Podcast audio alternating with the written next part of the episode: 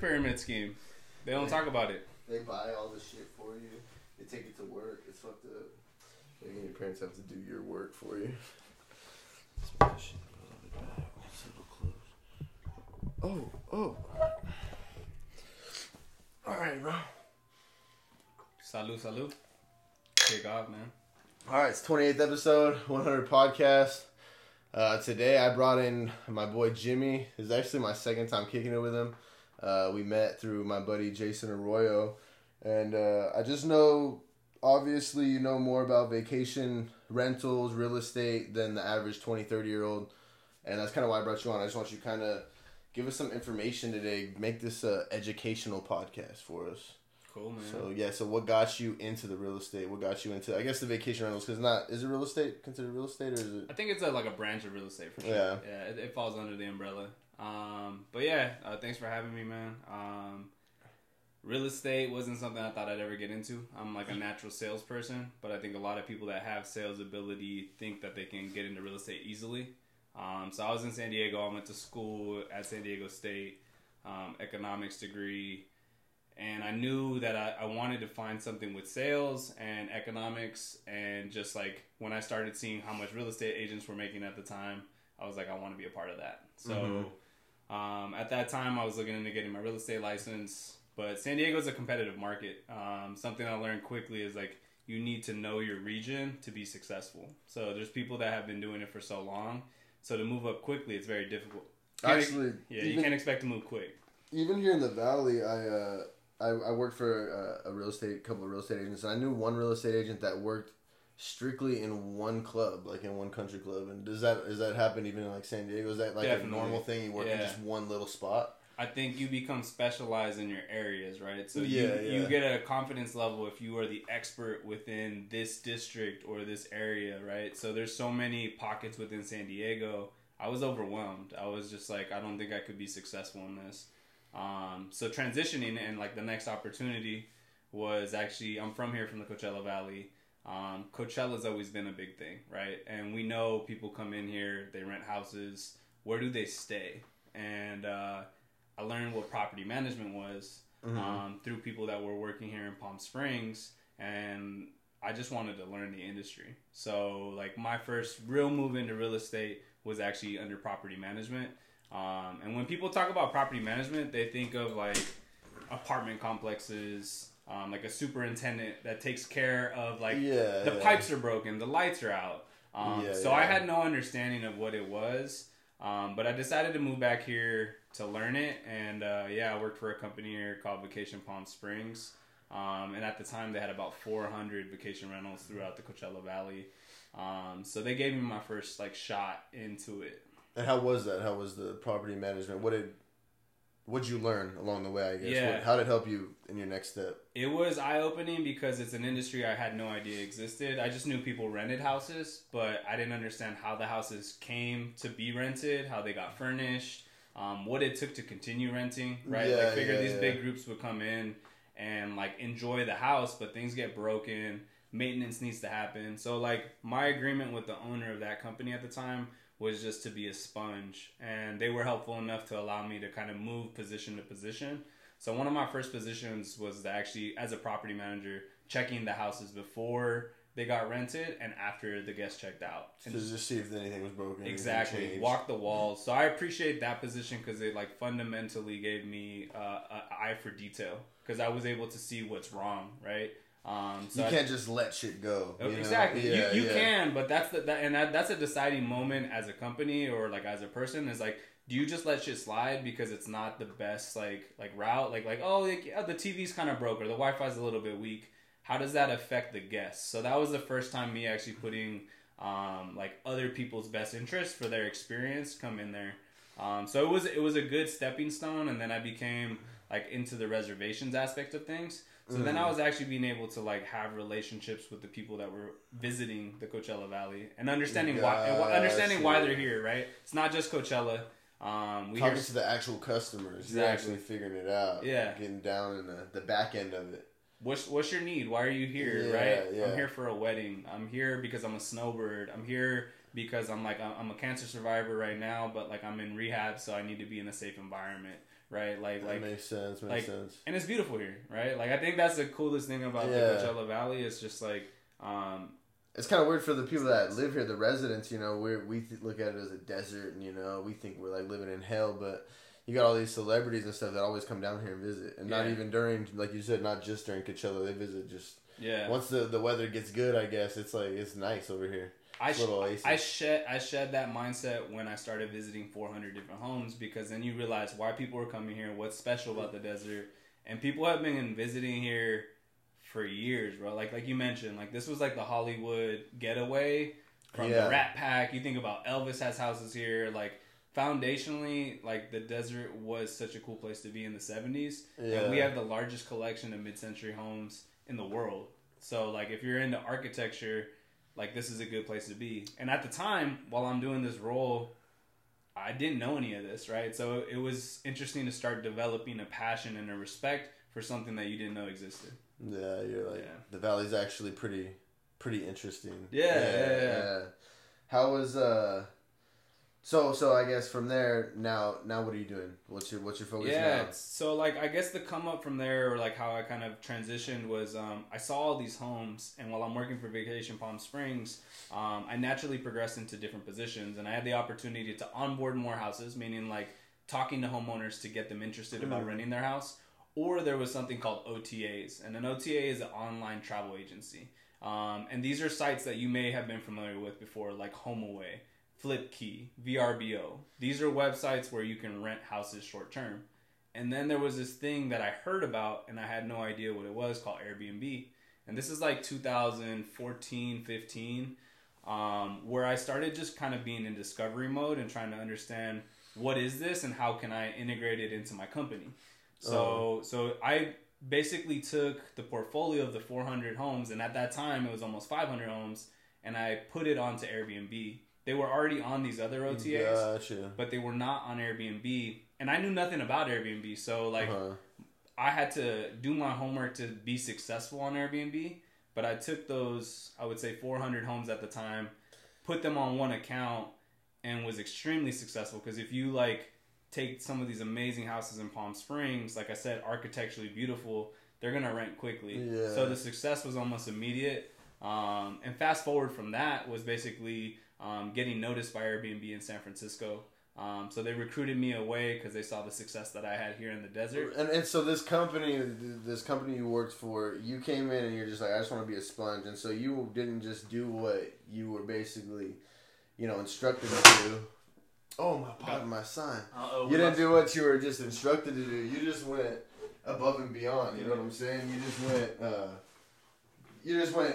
Is that just how you always have been? What what made you that way? What made you just kind of, I'm just going to yeah. figure out how to make this company the best it can be, and it's not even mine. You, it's not even mine. You know business. What was interesting? I think my manager at the time had a lot of confidence and trust, and that allowed me to be an entrepreneur. So he, um, in spirit, I had kind of went through all these different roles. Yeah. And then I found a place where, like, here's something that's not being done. Um, do you allow and trust me to try to build something?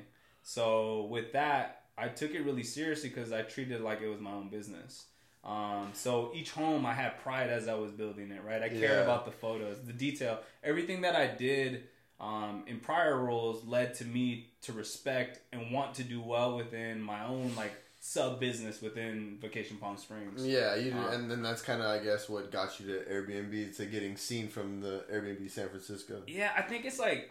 having pride and passion, right? Like when, when yeah. I t- when I talk about it, and, and I still feel this way today, um, it's exciting, right? Like you give someone the ability to become an entrepreneur and rent their house out and make revenue. Um, so I think, like, yeah, I got lucky because I created a relationship with, um, a, like at that time, an account manager. Um, uh-huh. And he saw my level of passion and asked me to interview for Airbnb. And that's a dream scenario, right? Like you're here in the desert, you like are feeling what's going on and you're like, I like this industry, and then one of the best companies comes out to you and says you have an opportunity to work for them.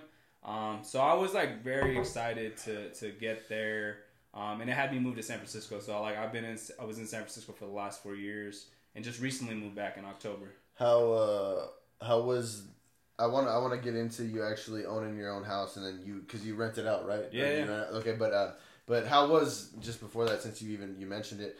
What uh, how was San Francisco? How was the life over there? Was was did, did you like yeah, it? Yeah, you know it? What's crazy? So like I'll think about the like I was interviewing for Airbnb, and uh, this is like a like a, a tr- the truest story for San Francisco at the time. So I'm from the Bay. I was born in the Bay Area. Like I like love saying I'm from the Bay, like hyphy, all that kind of yeah, stuff is who, yeah, who yeah. I was for such a long time. So I was excited to move back and say this is home again, right? Um, and then like. As I got there, I rented a place on Airbnb in a sketchy neighborhood, right? So, like, I didn't know at the time that it was not the best neighborhood, uh-huh. um, but it was a cheap place that I could get. And then once again, I like I love Airbnb, so I wanted to. I'm good at them, uh, yeah. Sure. Um, so like I go through there, and I remember spending the night, and then like I'm getting ready for my interview. I'm gonna walk to Airbnb, and when I open up the door, there was a guy laid out with a needle in his arm. And, like, just passed out, right? Damn. And this is, like, the realest moment for me. Because, obviously, I mean, there's, like, different levels of drug use. Um, but this is my first time. And this is right outside your door? Right outside right outside the door that I'm getting in. And the walk to, to Airbnb at the time is maybe fifteen minutes away. Damn. Um, but it was just eye-opening mindset-wise. And, like, um, I realized, you know, like, I'm in a city. I moved from Palm Springs. Or I've been in a couple cities. But this is a real city. Like, uh, big city. This is city, city. Big yeah, city. Lot lot, of lots of, like, activity, and you're, like, stimulated by what's going on, right? There's cars, honking, traffic, like, everything. Yeah, um, so yeah. I think that was the biggest, like, mindset change. Um, but, like, it's not all bad, right? So, like, that's just my initial thoughts of what's going on. My st- If I was to take anything away from the four years that I was there is, like, the people that are in San Francisco are special in the sense that, like, we're all kind of implants, right? Like, there's people from the East Coast. Everyone's kind of living there now, mainly because of the tech culture. Like, yeah, there's obviously exactly. a lot, of, yeah, lot, yeah. lot of uh, different companies there. Um, but there's something special going on in the city, and like, people are just really wanting to be connected, and like, there's always something fun to do. I loved. I lived in Arizona for a little bit, and I lived just outside of Phoenix. I, I lived in Mesa. I was a brand rep for uh, Oakley, so I'd like. I'd travel every day, you know, for work. I'd be going to different stores and stuff in Phoenix or, you know, different cities around there.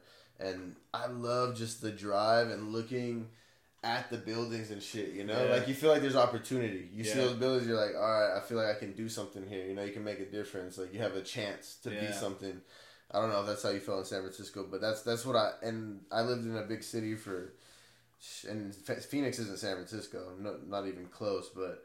But I lived there for maybe like four months, dude, and I, I loved it. I loved just driving through the city every day. There's an energy. Right? Yeah, and, yeah. And like, yeah, similarly, I would say that. So, like, I grew up in the Bay Area, but, like, um, my family, like, I have some background that's Chinese, right? So, like, we'd be in Chinatown, and just even from a young age, you see the hustle and bustle of a city, uh-huh. and you just are fascinated, and you can just feel money and, like, energy moving around. So, yeah, so yeah. growing up, it was always, like, the Bay, right? And, yeah. like, San Francisco is just a, such a special place um, because of its people, right? And I think, like, the history now of San Francisco is much different because of tech culture. So they throw around gentrification quite a bit because, um, I mean, it's true. It's changing. Mm-hmm. But not all change mm-hmm. is bad, and, like, you can... You can still see parts of San Francisco that are true. That are still know? San Francisco. one hundred percent. Yeah. Still the Bay. Yeah. And, like, it's its people, right? And, like, I think the new the new community is changing that a little bit. So yeah, that's a little bit yeah. of a bummer for me because I, if I'm proud about the Bay and I'm saying all these things, like, it's hard to say we're now Bay Area, right? Yeah, so, when you grew up and it was different. It was oh, yeah, different, yeah. different. It, it it was just a different vibe at the time, but yeah. I mean, but I, I still love it. Um, I, I'll rep my Giants all day. I'm a forty-niners fan. You're all San Francisco, huh? All San all San Francisco. I actually got it tatted on me. Um, what about are you Golden State? Uh, you know, so what's strange enough, I grew up in Modesto, like like mid mid life, so uh-huh. I actually became a Kings fan. I like that. I, like, no, no, I, I enjoy that. You know why? Because there's so many bullshit ass Warriors fans out there, dude. After they won a couple of those championships, I have I have mad respect for the Warriors. I've been to Warrior games. Um, you know, I love what they have chemistry wise. Mm-hmm. Um, you know, I've gone to a couple games with K D there, so I've been there during its its best times.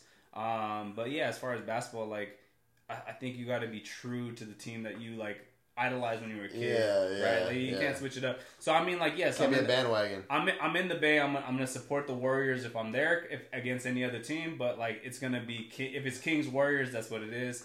here, I grew up here, so how many Laker games I watched? You know what I mean? I'm I'm a Kobe fan, you know? Like, like yeah, regardless, yeah. right? You got to be a Kobe fan. You're a player fan, like. And now I'm a I'm a LeBron fan. I think just because I'm a little bit younger than you. Yeah. So I kind of grew up, and LeBron was like my guy. You know, that was like my Kobe, and Kobe was still like, you know, still like Kobe, but yeah, LeBron was my guy. But uh, how do you feel about the N B A this year? You think the N B A is gonna? You think they're gonna finish the season, or you think that shit's done for the season? I'm. You know, there's a lot of question marks. And do you watch like, it? Yeah, I do, but it, it it's. And it sucks to see the energy that there was. Like, it was such a good season. The Lakers for, were for, killing yeah, the, it. Yeah, the Lakers too. Were killing it. Um, it's It was just like, you kill momentum. Exactly. And, like, yeah, yeah. how do you come back to that? And I think the N B A, if anything, was probably the most effective sport with media, right? You think of Rudy Gobert, and you think of, like, you know, just what happened. And, and, and it seemed like the N B A was the precedent that kind of set all the lockdowns.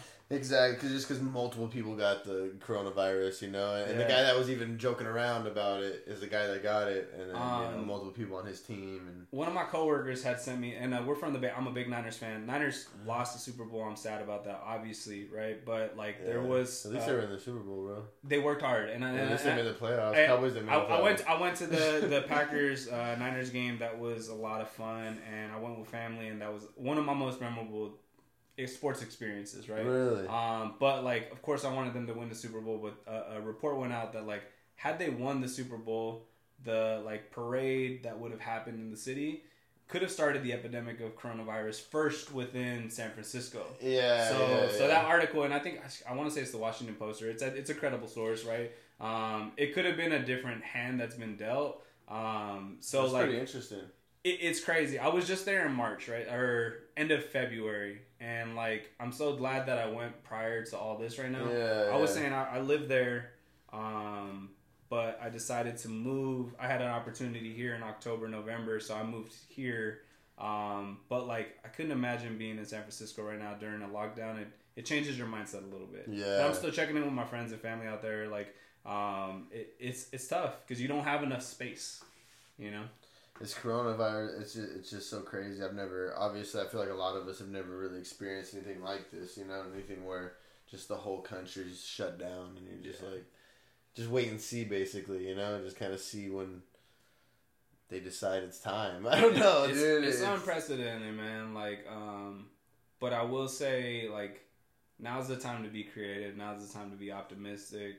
Yeah. Um, like, there, I think there's a lot of, It, obviously, it's not great that people are passing away, but within that, I think people are forced to be creative right now. Yeah, and I feel like I feel like now this time, you know, you got so much time at home, and maybe some people are off, you know, they, they, they got laid off or don't have their jobs. Maybe this is the time to work on your passion, you know. Maybe write down some ideas, write down a, a business you want to start, or, you know, start start something different, you know. Yeah. Do something that you actually enjoy, and, and try to enjoy life, enjoy your family, because... You know, this is this is something that I don't think we're going to go through again, a lot of us. This might be a one-time thing for us, this pandemic. I hope we don't go through this again. It, it's a kickoff to the decade. So, kickoff yeah, to like, if decade. You think about it, it's, it's, it's, it's twenty twenty, right? Like, like yeah, yeah. It, it's funny. Um, I've been posting a lot for myself because I think, like, millennials, we use that term a lot. We're so reminiscent of how great the two thousands were. The music, I know, the, the, I know, music I know. The music, right? And I think the last tragedy, if, if if anything large, like I think as far as loss, you think of September eleventh, right? And I yeah. think like if you look at the time after that, how fun music, culture, just like, how how how proud people were to be American. You know, it was like, it. Damn, I love this shit. I love yeah. the United States. I love I love my neighbor. I want to just enjoy my time with my neighbor, you know. And it was a weird time. I, I, I definitely feel you on that shit. Like, and I was at that time what two thousand one, so I was maybe maybe six, and I oh, still damn. remember that shit six yeah. or seven, you know. And I still remember the different, the way people were, you know. We were, you know, all those flags on people's cars and shit. People were like it, American. It's crazy because it was a one time, of, like it's a day, right? We remember yeah. the day. Yeah, yeah, yeah. We're living through months of isolation, and like I think just people right now have a, a natural like ability to navigate through this situation. And some people are having a hard time. You know what I mean? We just don't see it right now. Yeah, but yeah, like. Yeah.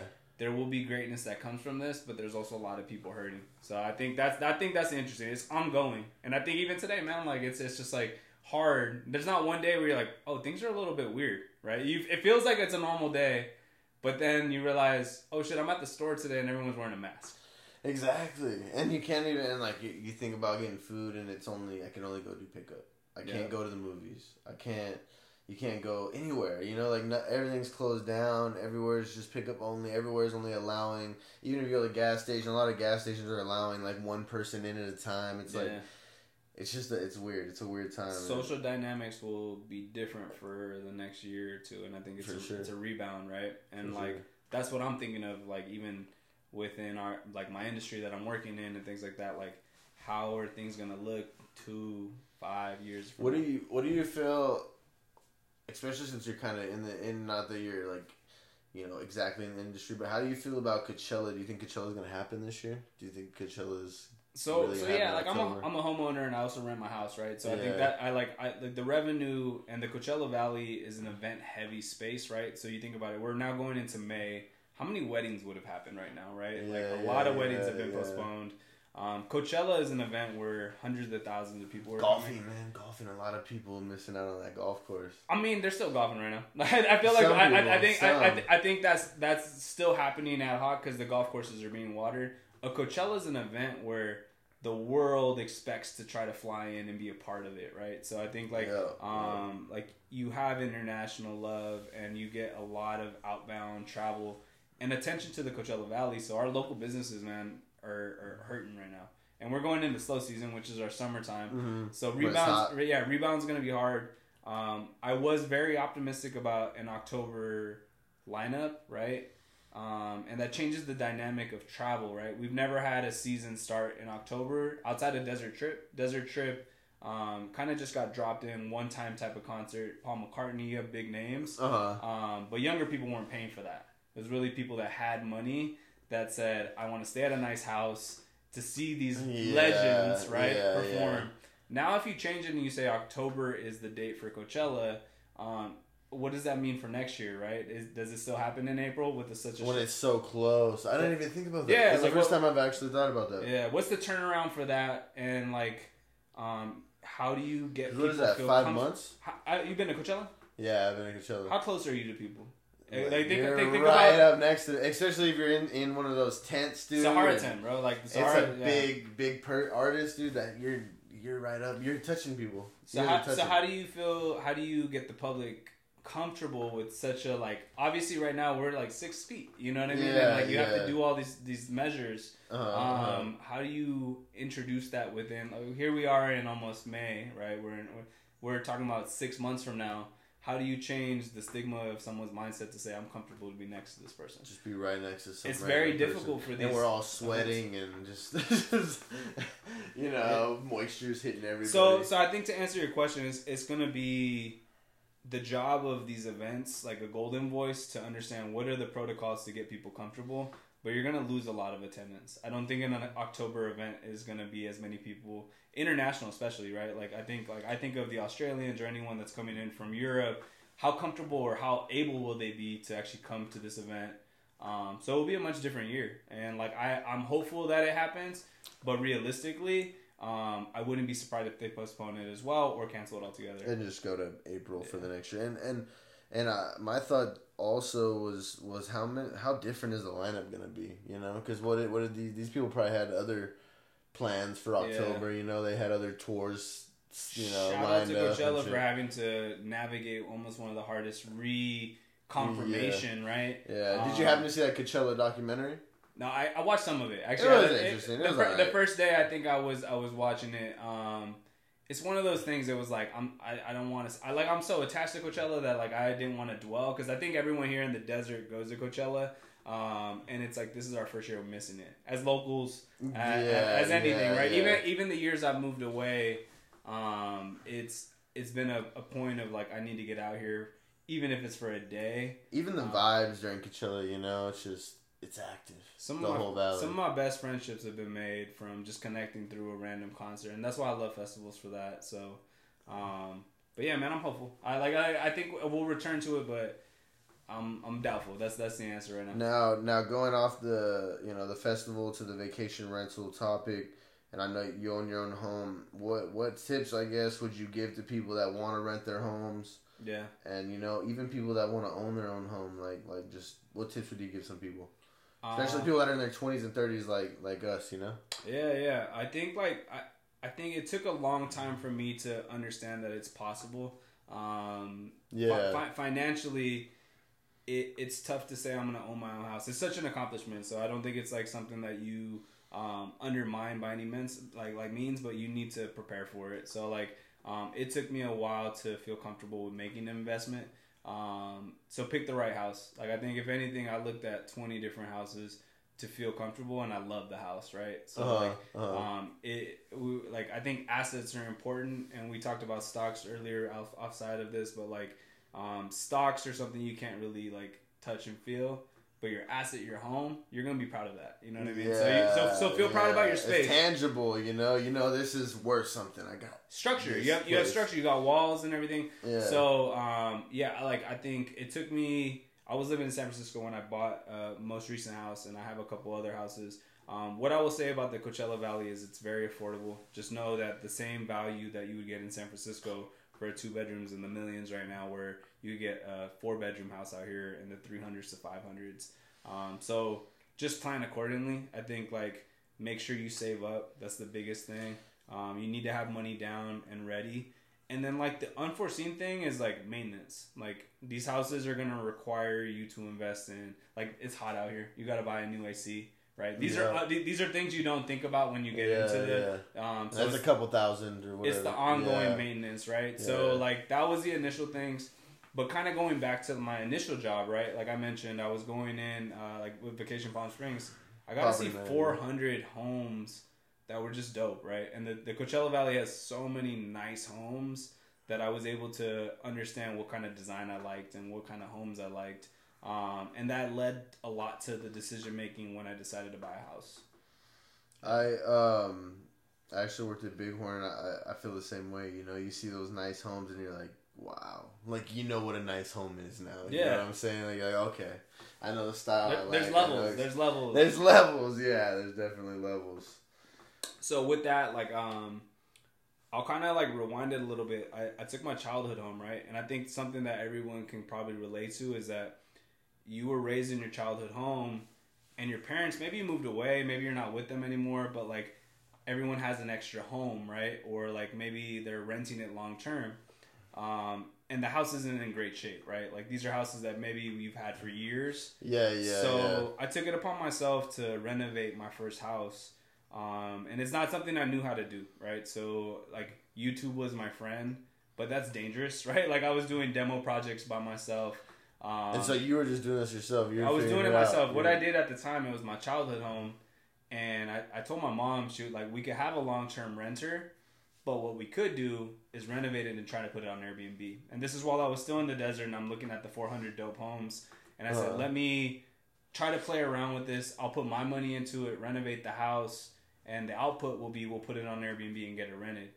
And like I think something big for us is like, our parents don't understand this new world of the sharing economy, right? They're kind of just in their ways, you know? It, it's like this, it's long-term, it's this. So I had, it was a little bit of a battle, but I think when I put some of my financials into it and said, I will invest in this, this is how like I believe in it, um, the trust starts to get built. They saw you're in there one hundred percent. You're going for it. And well, and with that, they also saw my system that I was building at Vacation Palm Springs, so they're like, he knows what he's doing. We'll we'll run with it. It's his money as well. Yeah. So yeah. I bought real good furniture, and I like I, de- I decided to renovate my first home, and I launched it. And like you know, like I think there was a lot of trial and error in there. I spent a lot of money um, that I wouldn't do again, but like end result was pride in the fact that I got it done.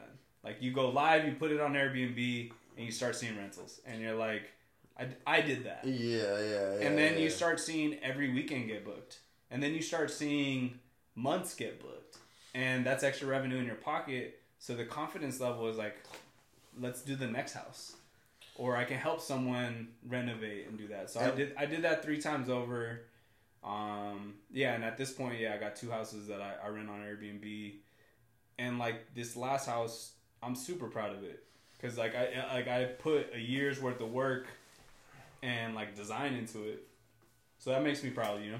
What tips do you have, especially you said there's a lot of money you spent that you wouldn't do again? Like, give me an example of one of those one of those times, I guess. Yeah. Uh, fix things a little bit. I think it's like, adjust. Don't go, like, know what you need to, you have to spend. Like the A C, right? Yeah, like, your guests yeah, are going to come here, it's one hundred fifteen degrees, they're going to use the A C, they're going to drop it down to sixty degrees. And they might break your old system. Exactly, just because they're just like, I want this shit cold, you know. That's yeah. the first thing they do. So yeah. get so so I invested in a Nest. I got a brand new A C system, so I know that I have a reliable foundation to my home, as opposed to spending money on um, things that don't matter, right? Like like a sculpture or like things that like like like, like art that like yeah, it, it yeah. doesn't really matter that it's there. It doesn't deliver. Um, any worth to the value of the guest being there. It it's a cool really piece. Like, yeah, it doesn't really like get you the guest yeah. or keep a guest. You know, it doesn't really like. It's a fine line because you want the house to be cool enough for people to be like, I want to stay there because it looks amazing, right? So you yeah, want to cap, yeah. you want to capture design, but like functionality is so important, man. So like I would say, like focus on the functionality and what needs to be there. Um, but like you could go down a rabbit hole. And, like, if you don't do your homework, you're going to overspend. So, most recent, I'll, I'll kind of, like, admit that I spent way too much on building a pool. Um, because I really wanted to have the sickest pool at my house. And it took, you know, I, I, I think he, they did a great job initially. But, like, at the same time, if you're not clear about your vision, they're not going to know what you want. So you, you got to know exactly what you, you have to want. know. You have to, like, map it out and say, this is exactly what I'm looking for material-wise. Here's the end state. Here's the example, right? So, like, and they need to base it off of that. Um, so, yeah, I would say, like, have a plan. That's the most important thing. And since you're here working, like, you know, you obviously your houses are here in the valley. Do you have a city that you think is maybe the most valuable right now? Like, maybe, like, like for me, and not that I don't know for sure, but I feel like Yucca, and it's not even in the valley, but it's yeah. close enough. I think Yucca's a pretty interesting spot that is you know, continuing to continually growing, and the prices are still pretty low. You know, you can sure. get a house for a real reasonable price. Uh, do you have a valuable spot in mind? There's a lot of cities in the desert, and like, so one of the biggest pieces of advice I would say is understand who your local city council is. Okay. Um, because okay. like they make the rules on what's going on within the area. That right? honestly is nothing I've ever thought of. Yeah. So there you go. Yeah, because like you could buy something, but like they could tell you what you can and cannot do with your space, right? Yeah, yeah. So short-term rentals, you need to have a license. You need to kind of do things correctly. Um, so one of the biggest advice would say do your homework and understand what how how are short-term rentals being treated within a certain city. That's the important thing there. Um, but if I was to think about hot cities, man, like I think the desert, as I was mentioning, is a hot vacation Valley. market, right? Yeah, like, yeah. Um, we're we're the we're such a drive market because people from San Diego, Arizona.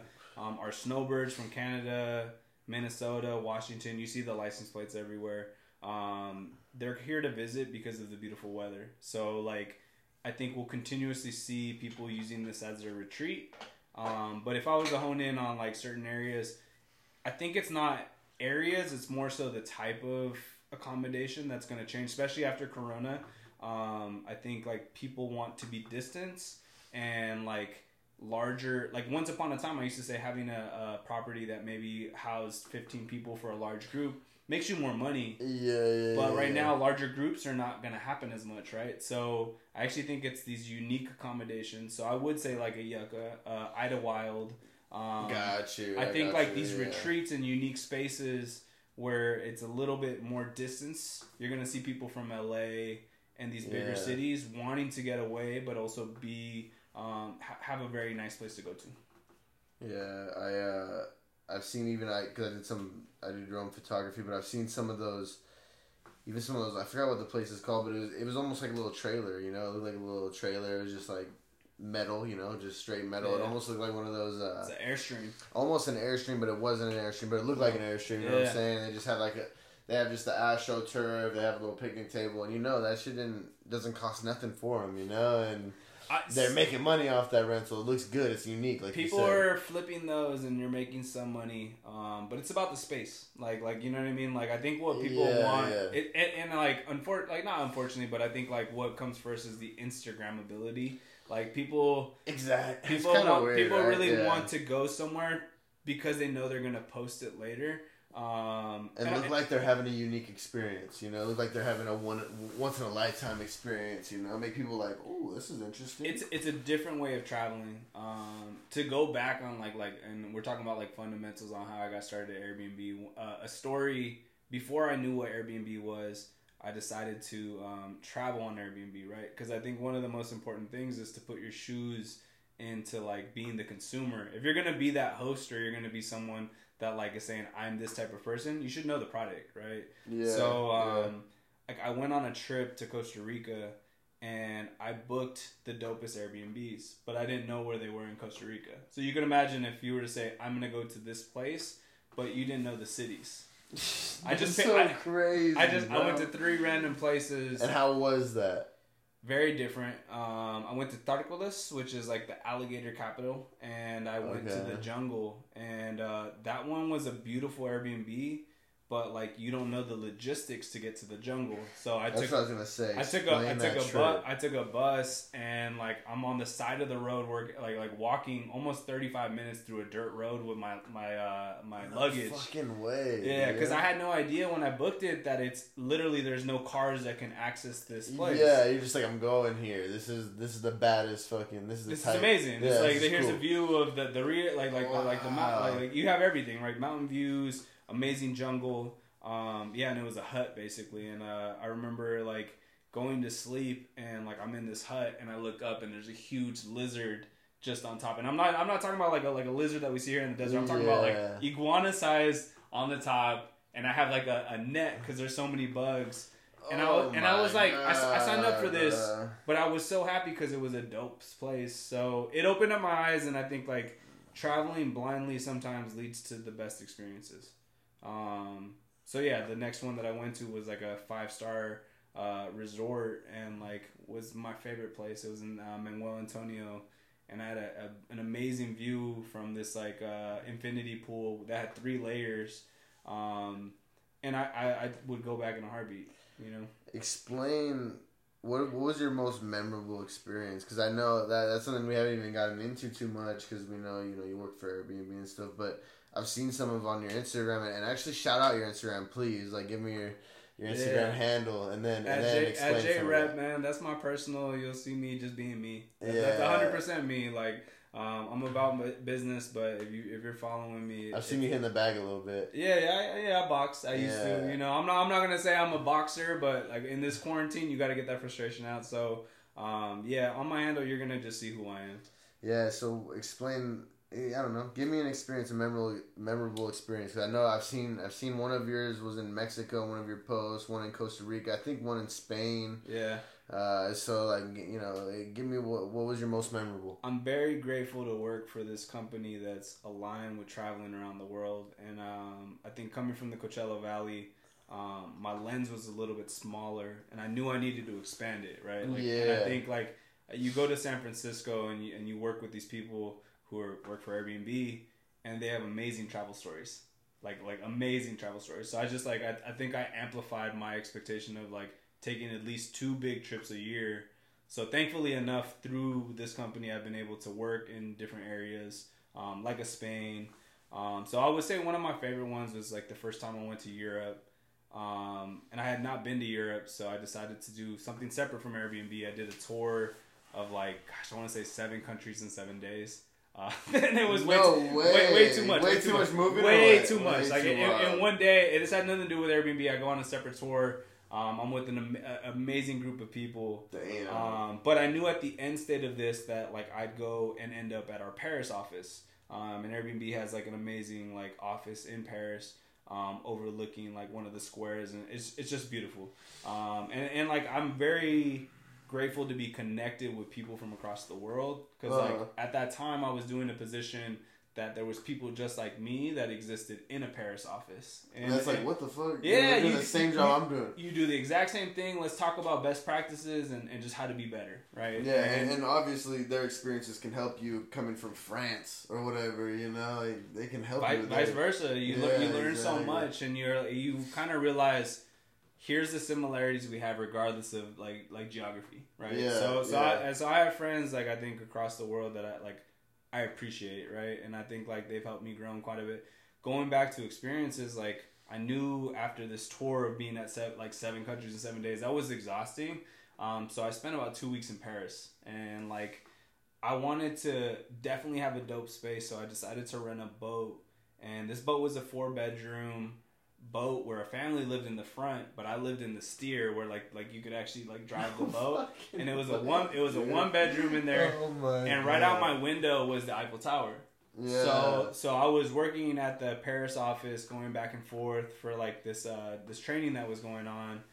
And every day I'd come back to my boat and like oh, yeah, that's so interesting. E- eating snails, like like like going out to the nightclubs there. Um, the other thing is I did a dope Airbnb experience there, and I mentioned before it being virtual, it was hands-on, and I sculpted, and so I sculpted my face in like three hours, um, and it, this experience is still live, unfortunately, because of what's going on. I, I like I gotta figure out if, if it's bookable. Yeah, um, yeah, yeah. But that was one of the most rewarding things because I'm not a very artistic person. I know I have the capability, but to be there for three hours and then have the end result have this sculpture of my face that I made. That's pretty fucking cool. Rewarding. Yeah, and this guy, yeah. he he's an apprentice at the Louvre, which is a, like, if you know the Louvre, that's where the Mona Lisa is, right? So, um, his skill set was just amazing. So, like, yeah, I think, like, experience-wise, like, it all trickles into what the city that you're traveling in and what do you want to do, you know? And a lot of people, it's the food, the culture.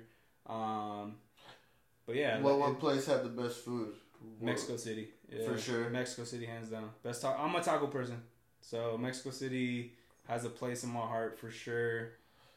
Did you ever have a dangerous experience?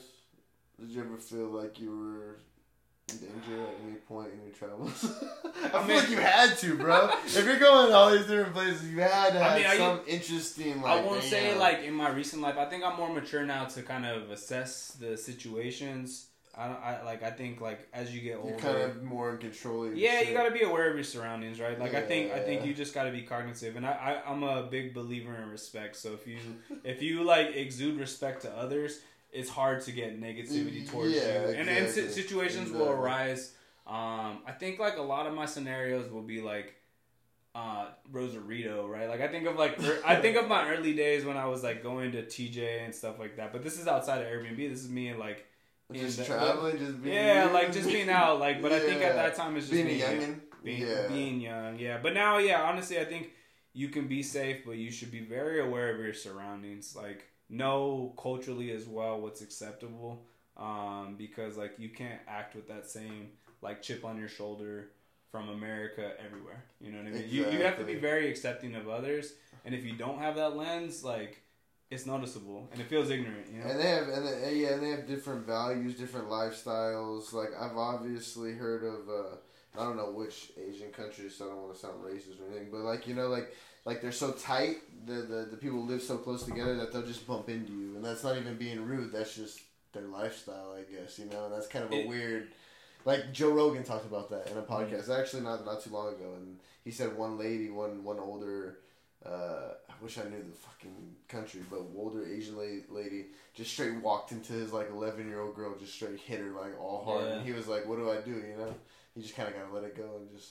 It it's it's tough because I think you need to take a multicultural lens. I'll take another uh, Modelo. Oh yeah, yeah, yeah we'll yeah, pop yeah. it open. Um, but yeah, I think you true. need to have like an open lens, right? And like, I'll say the one thing I'm most excited for when this all goes past is traveling again, right? Um. Not being able to travel, thank you, bro. Uh, I, not being able to travel has put me in a place where I miss traveling so much, and like I look forward to the end of twenty twenty, like in November, October, these these times. Um, I was supposed to go to Spain in July to run with the Bulls.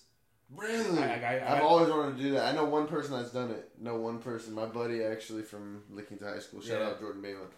He did that actually, and he he like lived in a, like a hostel for a little bit. Yeah. Just, uh, I had a group of people that I went to Croatia with last year, um, and and they have this amazing concept, man. Like and like shout out, they're called the Out of Office Club, and what they do is they allow people to travel with other like-minded people that for one week get out of office, right? Because everyone yeah. every, everyone likes they they obviously have to work, they have their P T O, so yeah. they plan their trips around holidays like Labor Day. Um, so I went to Croatia with them last year, How's that? Amazing. Really? Amazing, yeah. So how many how many countries have you been to? Oof. Do you know? I can't actually know. I, I like off the top. I like I, I What's I'm, your estimate? Over twenty. Um, yeah, and I think like a lot of it's happened over the last like couple years because I said I work for a company where um, you want to travel. I think Europe, it was easy to cross them off. I said seven and seven, right? So that was yeah, really quick. Yeah, I'm yeah. a big South America traveler. I'm, I'm Peruvian, so like I've gone to Peru four plus times. You know, I've been to Machu Picchu four times, right? So like it, it's it's something that I, I enjoy travel.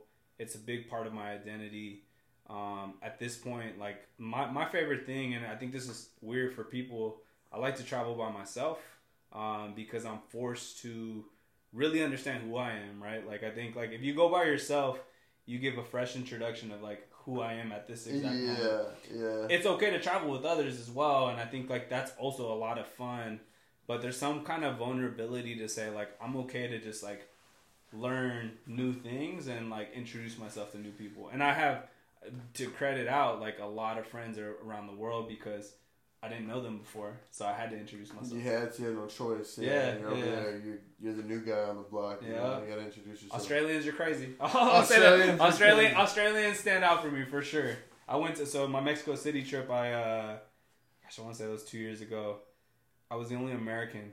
And there was like forty Australians. I, I want to no say no like, fucking way. Yeah, they're wild, huh? Yeah, it was Thanksgiving too. Um, so Thanksgiving, you think of like. This is a this is a big holiday, American holiday. Yeah. Um, and I like it was my first Thanksgiving away from being with family, doing things. So I made all the Australian people my family. Really? Yeah. Bought, so pizza, bought pizza. We had tequila. Turned up. I rented a dope Airbnb. Yeah, just fucking partied it up. We had wow. we had a good time, and I like and I, and I still talk to so many people from that trip. That's so crazy, bro. That's yeah. so interesting. What uh. What tips do you got? What tips you got for anybody that is doing international traveling? You know, like, cause a lot of us, I think a lot of people are scared to do that. Like, a lot of people are like, "Fuck, I don't know." You know, they think they're gonna go get, they're gonna go to Mexico and get their head cut off by the cartel. So what do you, what do you, hey, no, what do you feel like, um, bro? What do you, I, I think it like so for Mexico specifically, I think it's respect. Know your surroundings, where you're traveling, what the city is. Yeah. Um, doing a little bit of homework, having cash in your pocket. Pay those um, police officers off. Or I, that's happened to me a few times. So like I've I think that. like so like luckily I do speak Spanish, so like being able to navigate out of a, a, a risky scenario, like, and having pesos in your pocket and just leveling with them, like, here's a scenario, um, you'll get out of a situation. But that's Mexico, right? I think Mexico, um, for the most part, is an amazing culture, and, like, the people are very, I'll, I'll say eighty-five percent you're going to be okay. That other fifteen percent yeah, is, like, a little sketchy. It could be, right? Yeah, just just yeah. know, and if you feel that way, get away from the situation. I, that, that's yeah, that, that, yeah, that's the common sense, right? Like, if you're yeah. out and you realize, wow, I probably shouldn't be here or doing this, you probably shouldn't. So no, like so I would say that for, for Mexico specifically. I think, like, if I was to think about travel trends, I think international travel is going to take a hit for a little bit. Um, I think it's more so the current state of the United States and then also internationally. Um, we're not as welcoming to people coming to us. Yeah. So how are they going to be receptive to us going to them? And how have, how have you experienced that traveling yourself? Do you feel like, as long as you're respectful to people, they respect you, or do you think people kind of still hold some sort of grudge against you because you are American, you are from the United States? Um, I think so. It comes in a couple ways. I think like the the international lens really depends on how they look at things, right? So there's like our culture is very Hollywood, so there's a lot of things to comment on, but it's not very reflective, right? California is a huge state, so yeah. so like the yeah. Bay compared to L A, we see it very different. Yeah. Um, from an international lens, like you're from California, it's the same shit. You're Hollywood, right? So I think it's like um, all dependent on where you go, and, and in different places are gonna have different stigmas.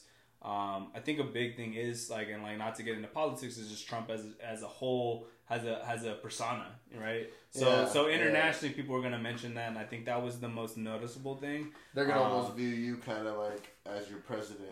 Yeah. Kind of the same stigma. And it's like interesting too, and that's my favorite part is actually asking people, what is it that you think about Americans, right? Because like you can actually change their perspective, and that's one of my favorite things is to be like, we're not all like what you may be thought. Yeah, we're not the stereotype. And and, and and sometimes the stereotype's a positive thing, right? Like like you know what I mean? Fun, energetic. It could be these things that are like it's yeah, not necessarily yeah, yeah. a negative thing, um, but like yeah, one of my favorite things is just staying human. Like, regardless of where you're at. It doesn't really matter, right? We're all kind of the same. When it comes down to it, we're all the same. We all got to, I don't know, deal with the same issues yeah. and obstacles and life. We're all the same. Like, my thing is food, right? I think food... I, it, I say I, I, I say it because food brings people together.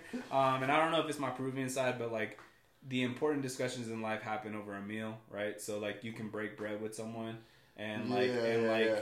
Those were some of my favorite moments of just being together and, like, eating and commenting on how great a food is, right? Whether it's local, whether it's something from another... You guys can relate no matter what. No every, matter every, what. Everyone eats. Everyone yeah. everyone eats, bro. So, so like, that's one of the moments that, like, um, every trip that I've been on, I can think of a meal that I enjoyed. So, I, I take that with me. Okay, so, so speaking on food, have yeah. you had any any wild foods? I mean, anything that was yeah, like, what the fuck is so, this? So, in Peru, they have something called Cuy. And, uh, if, if, like, people don't know what Cuy is, it's uh, it's like a hamster. No so, shit. Yeah, like, gerbil hams, hamster. Um, and I went to my family. My family's from Huacho in Peru, which is kind of like, it's a beach area, but a little bit, not hood, but, you know, it's not it's not as wealthy. It's a little, it's in poverty. Um, so, going into Huacho... Um, they got those crazy food. So, like, I posted on my Instagram a while ago, and it looks like a platypus that's been fried. Oh, um, my God. And, I, and I, I was completely down to try it, right? Like, I think the thing is, is people were like, oh, this is disgusting. I, I you know what I mean? But, like, it's a local delicacy. And if you go to Peru, like, the, the mascots for different, like, sports teams are this fucking hamster. Like, they're like, like, like you know what I mean? Really, the dead hamster? No, not oh, dead. No, no, no, dead. That's a so friendly, wild, dude. That's a, a, so fri- wild. a friendly hamster, a friendly hamster. So, like, I think Cuy for sure is, like, one of the top up there. Um, escargot, which is snails in, in Paris, is, like, obviously... Was that um, good? You Did know, it taste flavorful? They're just chewy. You know what I mean? Like, I think that it's it's not horrible, but I, I, I'm I, you'll always have me try something. Um, like, if you want me to try, and, and I haven't been to East Asia. That's that that's the area that, like, I would love to go.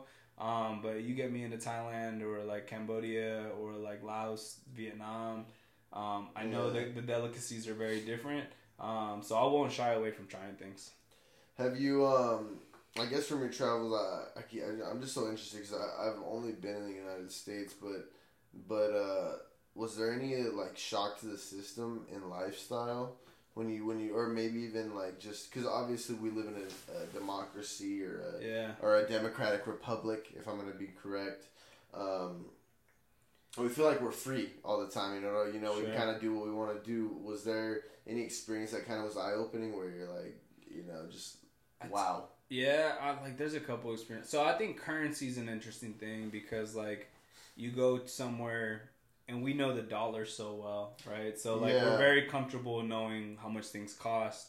So as you go to a new country, you you have to relearn a new currency, right? And, like, the, the exchange of that is, like, what is that for dollars? In your mind, right? It's like, what is this in English, right? Like, yeah, like yeah, you're yeah. hearing their language, but then you have to translate it. So so just when you think of, like, their local currency, you get caught off guard and you can get shell-shocked by, like, the numbers that you see, right? So you're like five hundred, yeah, whatever. Like, I think I, I think like in Croatia it was kuna, and I was I was thrown off by the kuna, and then I have a bunch of kuna in my pocket, right? So you're just constantly trying to figure that out.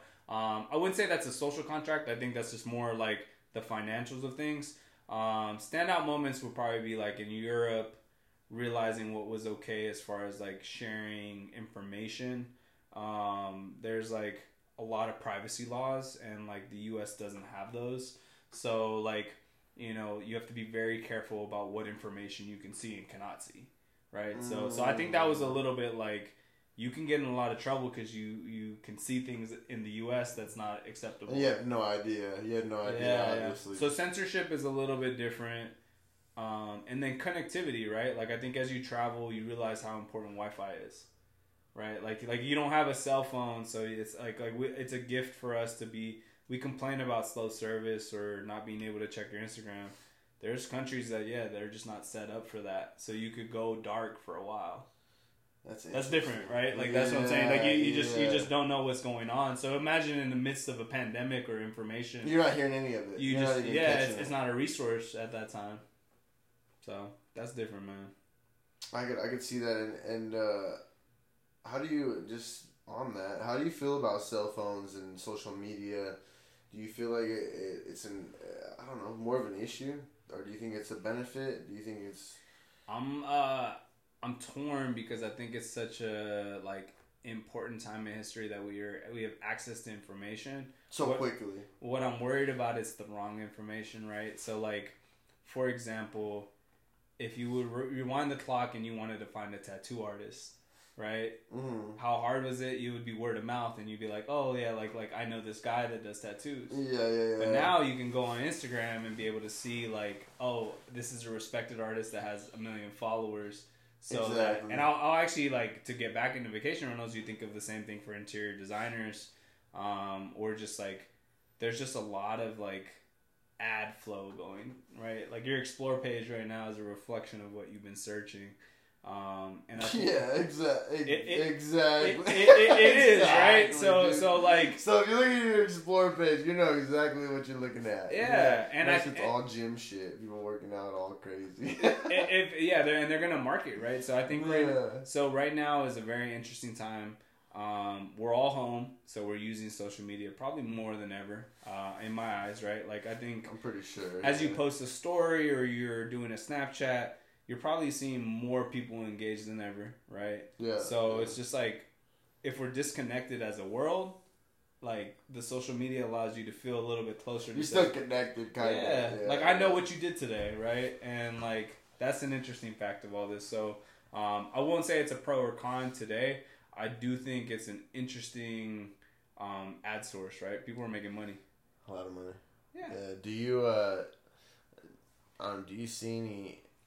Do you see, I don't know, the future as in, like, do you think virtual reality or uh, what is it, uh, augmented reality, do you, do you see those being, like, big? Do you see any adjustment in social media? Do you think yeah. Do you think we're going to, like, continue to use phones? Do you think there's going to be, like, any change in that? Because I feel like there's something that becomes so, like, everyday. Like, let's say, like, even cable. Cable becomes so everyday, cable boxes and T V, and I feel like that's not even used that often anymore. Yeah. I feel like most people are just on YouTube, mostly on their phones, watching Netflix. Like, most people don't even, or or phones, even, like, your home phone. Your home phone's not around anymore. Yeah. Like, so, like, do you, do you see, like, people still using the cell phone, or do you see there being, like, some big change I think coming the, soon? I, I think the biggest change, and it's a fact right now, is how many people are working from home using Zoom, WebEx, um Skype, and I think that's what's going to actually change the workforce more than anything else, yeah because you're yeah, realizing yeah. a lot of businesses rent their spaces, right? So they feel like it was necessary to have an office space to have people congregate together to do these meetings and feel like a team. And right now teams are remote and they're working from home. And I think a lot of employees are going to want to continue working from home, right? And I That's think a little easier, just a little bit easier. It might be, it might be. I, I've also seen the, the, the adverse of, like, people having kids or just not having enough space, right? Yeah. So, like, like imagine there should be a clear distinction to say, like, I have a house and I have work, right? And right I now, I saw, dude, I saw. Sorry, I just yeah. I saw this lady. She was doing a Zoom and she was like a, a teacher or something, and her husband was. Just got out the shower, bro. Was putting his clothes on, bro, and it was just right there in his fucking his tidy whities, dude. And I've seen another Zoom where a fucking dude was he was in a college course and he's like listening to the professor, and this dude just sparks up a blunt and just smoking a blunt during the during the class, dude. So I can definitely see the cons of of there, Zoom meetings. There's you know a lot saying? of cons and unpredictability. But what I think the takeaway here is that um, it's going to change the way that we rent spaces and, and decide what what meeting had to be in person and what meeting had to be uh, digital or what yeah, could have been yeah. an email, right? So I think um, the biggest change will probably be in how we interact with each other um, because this virtual space right now seems to be working. And in some ways, it's actually been better, right? Like I've seen cases where, like, you know, I'll, I'll, I'll share a personal, like, Um, being able to connect with family for a birthday or a uh, Easter party, um, people that I probably wouldn't have seen in person were on the Zoom chat and, and participating and being engaged. Exactly, because so, you're right there at home, so it's how much easier is it just to hit. Yeah, the, it's hit not the it's not hard to it's not as hard to connect by saying, hey, like I'm also by myself in this situation, And Zoom has made a platform where you can connect, right? So, yeah, yeah, so yeah. I think that's probably the biggest change. I think cell phones as a whole, um, the accessibility, everyone has a cell phone, but like um, being able to to broadcast your information um, at the tip of your hands right now. You can take an Airbnb reservation, you can tweet what you're feeling, you can make a podcast. Like that's that's where we are today, right? And like you've given a tool to so many uh voices. So so right now some voices are going to take a lot more strength and like get attention. Um and I think of some people right now that like you wouldn't have known post quarantine, right? Some voices are really like like yeah. you want to listen because there's nothing else going on. There's not yeah, like yeah. there's not even I feel like T V's not even productions halted Production on everything. Style. Yeah. Yeah, and and I don't know, even I guess cell phones gave everybody a voice. You know, yeah. give everybody an opportunity and, and kind of made it a little more open. And taking it back, like, I, like I, I'm just in a reminiscent sense. So I remember, like, don't call me past nine. Like, I don't have minutes right now. Exactly. that was the, that was the thing, exactly. right? There was limitations yeah, to yeah, to yeah. communication. Yeah. And, like, yep. not that many people are complaining about their cell phone bills. That's actually what you would probably consider essential, is that you need to continue paying your cell phone bill. Right, so there's other, that's so crazy, right? Man, if yeah. if you kind of think about that concept, no one's really questioning, right? As you go through your bills, your rent, you're paying your cell phone bill. You're not, you're not letting that. Yeah, go. Everybody's using their cell phone every day. That's like their one thing. They, yeah, they got. You got to be yeah. on the Wi-Fi. You know what I mean? You got to be on the Wi-Fi. Yeah. Yeah, man. So uh, I think I think we're pretty pretty good. It looks like we're about an hour in, so I think we should wrap it up. I think it's been a pretty good podcast. For sure. Uh, again, shout out your Instagram one more time, or whatever social media, and then I guess I think we should leave them with, you know, I I guess I don't know, a tip for anybody that's just one tip I guess for anybody that's looking to buy a home, anybody that's looking to rent their home, yeah, just anything with real estate. Give them one good tip that, that anybody could take take home today. I guess I think uh, off the top is that believe in yourself in navigating through this new space. Um, Obviously, it's an unprecedented time. People not sure what the next steps are. Um, my future state of what I'm seeing is that like there will be a lot of inventory in real estate that's going to be hitting the market. Um, so just keep your keep saving and be ready to kind of get an opportunity. Um, we're in a historic time where like if you look at two thousand eight, there was a recession. A lot of homes went into foreclosure. Because the market kind of just, the the bubble burst, right? Um, and I think similarly right now, you're going to have a lot of homes that don't know what to do next. Like secondary homes, investment, and like it's a tough time for people, but there's opportunity right now. So I would say take your time. Don't do anything rash or like, you know, like impulsive. Um, and make a plan. Like Like I think if there's anything that you can do and look back in twenty twenty... is that you plan things out well. So it's not going to happen this year. It's going to happen in twenty twenty-two, twenty twenty-four. And a lot of the success that I saw is because I wrote down what I was looking for. I like knew yeah, what I wanted. True. And I always make a plan. And I think seventy percent of your plan can come true because you control the output. You control the effort. Yeah, if you say, I'm going to yeah, do if yeah. I, if I'm going to do this, you got to stay committed to it. So to this day, do you still write down your goals? I do. Yeah, I write. So you think it's very important? Yeah, I know. I slip on this, right? Like I think that's like a like a thing. Like I open up a journal and say, "This is what I want for myself," and like you need a separation to say, "Who is your work self? Who is your personal self?"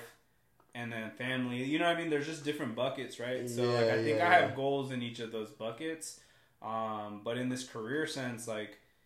Yeah, we live in the Coachella Valley. There's a lot of dope opportunity here. Coachella has a contract here until twenty thirty, right? So it's coming back. So, like, there's things to look forward really, to. Really, I don't even know when the contract until yeah. twenty thirty. That's a, another so, ten so, years. Yeah, so there's there's just more to come. And, like, if you guys need help, like, I think the other thing is finding a good mentor and, like, someone to talk to. Because, like, there's a lot of people in the shoes of, like, this is my first time doing an Airbnb. Yeah. Um, yeah. And I don't know what to do next. Because they know what the concept is, but, like, the quality of photos, caring about your guest, is the Wi-Fi good? You know what I mean? Those, like, fundamentals make the difference and, like, caring about it. So that's think, what rose my passion, man.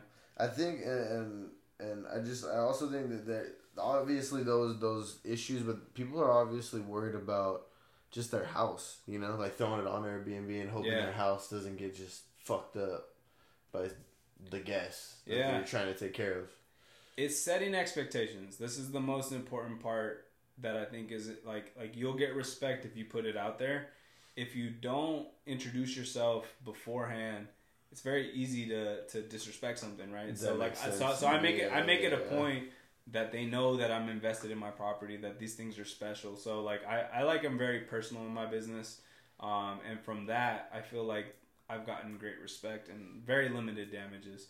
Um, there's always that case where there could be things go wrong. You know what I mean? People are gonna drop a, a glass. You gotta plan for that. Yeah, and, and and you have to feel okay about that. Don't be butthurt because a towel got dirty or things like that. That's the cost of doing business. Um, but really, just understand like you're enabling people to have an amazing vacation. And if you have that attitude and say, "I want to make my house as like comfortable as possible, so these people can enjoy it," you're gonna feel good at the end result when they did enjoy it. And that's like what you should try to base your motivation off, because if you're saying I'm in it to make money, you're gonna be pissed when you lose money. Yeah, that's exactly. the difference. That's the that's the difference, right? So like, you're I, trying to overreact. Yeah. I I just I honestly like connecting with people and just being able to help them have good vacations. If they can leave here and say I had the best time visiting the desert, and I want to come back to your place, I feel like I did a good job. So that's that's what leads me. And I yeah. hope to do that every like like you know I'll I'll buy more properties over time, and like figure out where the best place to be going is, um like whether it be Costa Rica, like I was saying, Europe, but like ultimately you gotta deliver experience that you would want yourself, right? Like when I was telling you about that boat, yeah. how excited that I was. Is so crazy. That's yeah. what you should be doing is like build something that you want to take a trip and hype people. When people go, they're like, this is unforgettable. You know, exactly. They go home and they're like, I want to go back next year and yeah. try the same or, or like those pictures exist, right? Like I was saying, Instagram, yeah, like people are like, yeah, we had yeah. such a good time and like made memories at that house. So like, if that's your goal, you're going to feel a lot better. But if you're like, I'm just about the money, I care about this, I'm going to get cheap IKEA stuff and I'm not really going to put my love and heart into this, that's the output you're going to get. So just yeah. know, just know that as you're weighing it in. And then also, like, do your homework. You know, like, a lot of people are doing this right now. So it's like the information and the playbooks are out there. Don't feel like you need to do it by yourself. You know what I mean? Like, talk to people. There are people that have already been experienced. There's a lot of, I'm sure there's a lot of free information out there. You can just search that shit out. one hundred percent. You, YouTube is filled with it. Um, it, the hard thing is that like you don't know how credible a lot of the information is if they're doing well. Yeah, but tr- but tr- yeah. trust. I like always trust your gut. Always trust your gut. If you feel like something's off, it probably is. Like like that. Yeah, that, that's important. Yeah, I think that's kind of most people. You know, you, you a lot of people too. When you you end up when you don't trust your gut, you it obviously turns out the wrong way. And you're yeah. like, well, I should have just trusted what I knew. You basically know. Most of the time, what the, what the look the, right back, the look back is like, yeah, you'll realize after a year of renting, like, okay, this is what went well, and here's what could have went better. Yeah. So yeah. also know that you're gonna continuously reinvest in the property, buy new sh- new sheets, and like that's just the cost, right? So, but overall, yeah, I think it's just having good motivation and good guidance. Have a have a, have a plan, man. The plan the plan is so crucial. If you just if you just guess and do that. Um, like I, I see a lot of people say, I'm gonna do this right now, and they're not doing it in three months. You know yeah, what I mean? Yeah, so like, if you're gonna yeah. do it, just write down and make a commitment to yourself. A plan and a good mindset. I think yeah, that's positive, posi- positivity. Yeah. And, and you know what? My one of my big like one of my biggest things is people tell me I can't do things. So like, if if you tell me, it's the best way to do things. You know? yeah, yeah, exactly. It, I know exactly what you're I think about. I think I was doubted early, and I love being able to convince people like. Okay, like you did that and like I respect it and like I don't do it for them, I do it for myself, but it's such an it's a rewarding aspect when people are like, can you help me? Or like what's next? Yeah, you yeah, know, cuz then cuz then it's like full circle of like okay, like I'm on the right path of what I'm doing and my plan's working. Now they believe in you. Yeah. one hundred percent believe in you. Now you're the leader basically. Now mm-hmm. they're like, damn, this one knows what he's talking about. Yeah. He actually put what he was saying and actually did it. Yeah, and I and I, I love helping, man. Like I said, I think that there's a lot of people here in the desert that don't know where to go next, and like you guys can hit me up if you do have questions. It's at J R E P, um, and like I actually specialize in helping people that are like Latino families that don't know what they're doing and they're trying to figure it out, maybe they have a housekeeping business or a cleaning business, and they just don't know how to amplify and go next. They don't know how to get their house on Airbnb. Um, and that was my family. You know what I mean? That's what I'm saying is like, like yeah, you, yeah, you, yeah. you don't know, and you don't like, like a lot of people think you need to invest a lot of money to like make a business. This allowed entrepreneurs to be there. A lot of us have the skill set to do that. A lot of us have the families that can help. So like, you just got to lean on each other. Yeah, yeah, yeah, exactly. And that, and, and it's it, it, sometimes it doesn't take as much money as you think to make that extra fact, that extra cash, you know. Yeah, and if you're in it just for the Coachella weekend, that's okay too. Like you don't need yeah, you don't you, yeah. you don't need to do it year round. So just know like if you're if if you have a goal and that goal is like I'm just gonna make money for these three weeks, you can also do that too uh, yeah. and dip out, and then exactly. like that could pay for a vacation, right? Like, a lot a lot of people here will go on vacation just for April, right? Because they knew like, and, and, and unfortunately it was canceled this year, but I knew a handful of people who were like, Coachella pays for my vacation to Mexico. I go to vacation, they, I rent my house out for yeah. a couple weeks, and that's it. it. It's not a primary source of income, and you can make it one if you like. You can make it your business. Like I said, I have, but like in many ways, like you can also use it as supplement. And it's, yeah. and it's that, that initial side hustle that I appreciate. Um, and anyone's capable of this. And know? I think that's kind of a...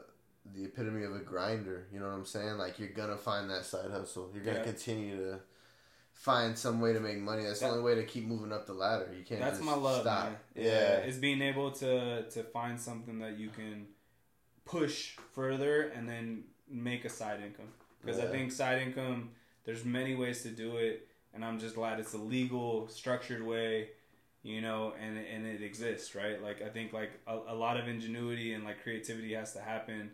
And a lot of that foundation's already been done. Airbnb exists, right? V R B O, these other rental sites, um, they laid the groundwork for anyone to just throw pictures on, say, hey, my house is available for this month. Do you want to rent it out? Exactly, yeah. And, like, that that's anyone who has space, right? So do your homework, have a plan, stay positive, and ask for help. Like, you know what I mean? Like, I think, yeah, just like it, that's what it is. Reach out, reach out. Everybody's in it together. twenty-eighth episode. Shout out to my boy Jimmy. Thanks, yeah, for, thanks for having me, bro. Yee. That was good. A good podcast. Use the restroom, bro.